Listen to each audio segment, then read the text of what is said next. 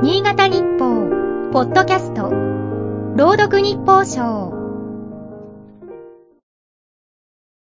9月6日。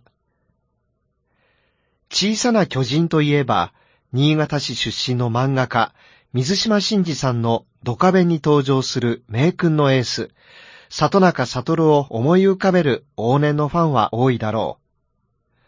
バスケットボール男子ワールドカップに出場した柴田市出身の富樫勇樹選手は、現実世界の小さな巨人だ。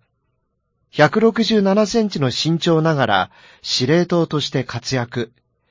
2メートルを超える相手に立ち向かい、見事にパリオリンピックの切符を手にした。さて、こちらは名実ともに巨人の風格が漂ってくる。186センチ、116キロの堂々たる体格。フランスで8日に開幕するラグビーワールドカップに出場する新潟市秋葉区出身の稲垣啓太選手だ。3大会連続の出場で日本で開かれた前回2019年大会のスコットランド戦で挙げた勝ち越しトライは記憶に新しい。その年は日本代表のスローガンだったワンチームが流行語大賞に選ばれるなど日本中を熱狂させた。今大会の初戦は10日のチリ戦だ。東欧前、本誌の取材に優勝を目指している。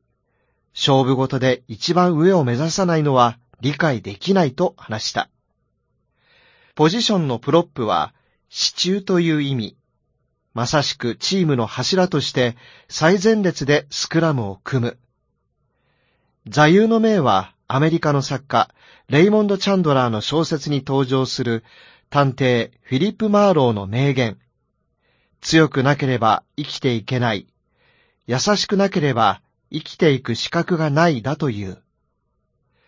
強くて優しく笑わない男、稲垣選手が富樫選手に続いて日本に感動を届けてくれるに違いない。今日の日報賞は、燕三条 FM の高井忠之が朗読いたしました。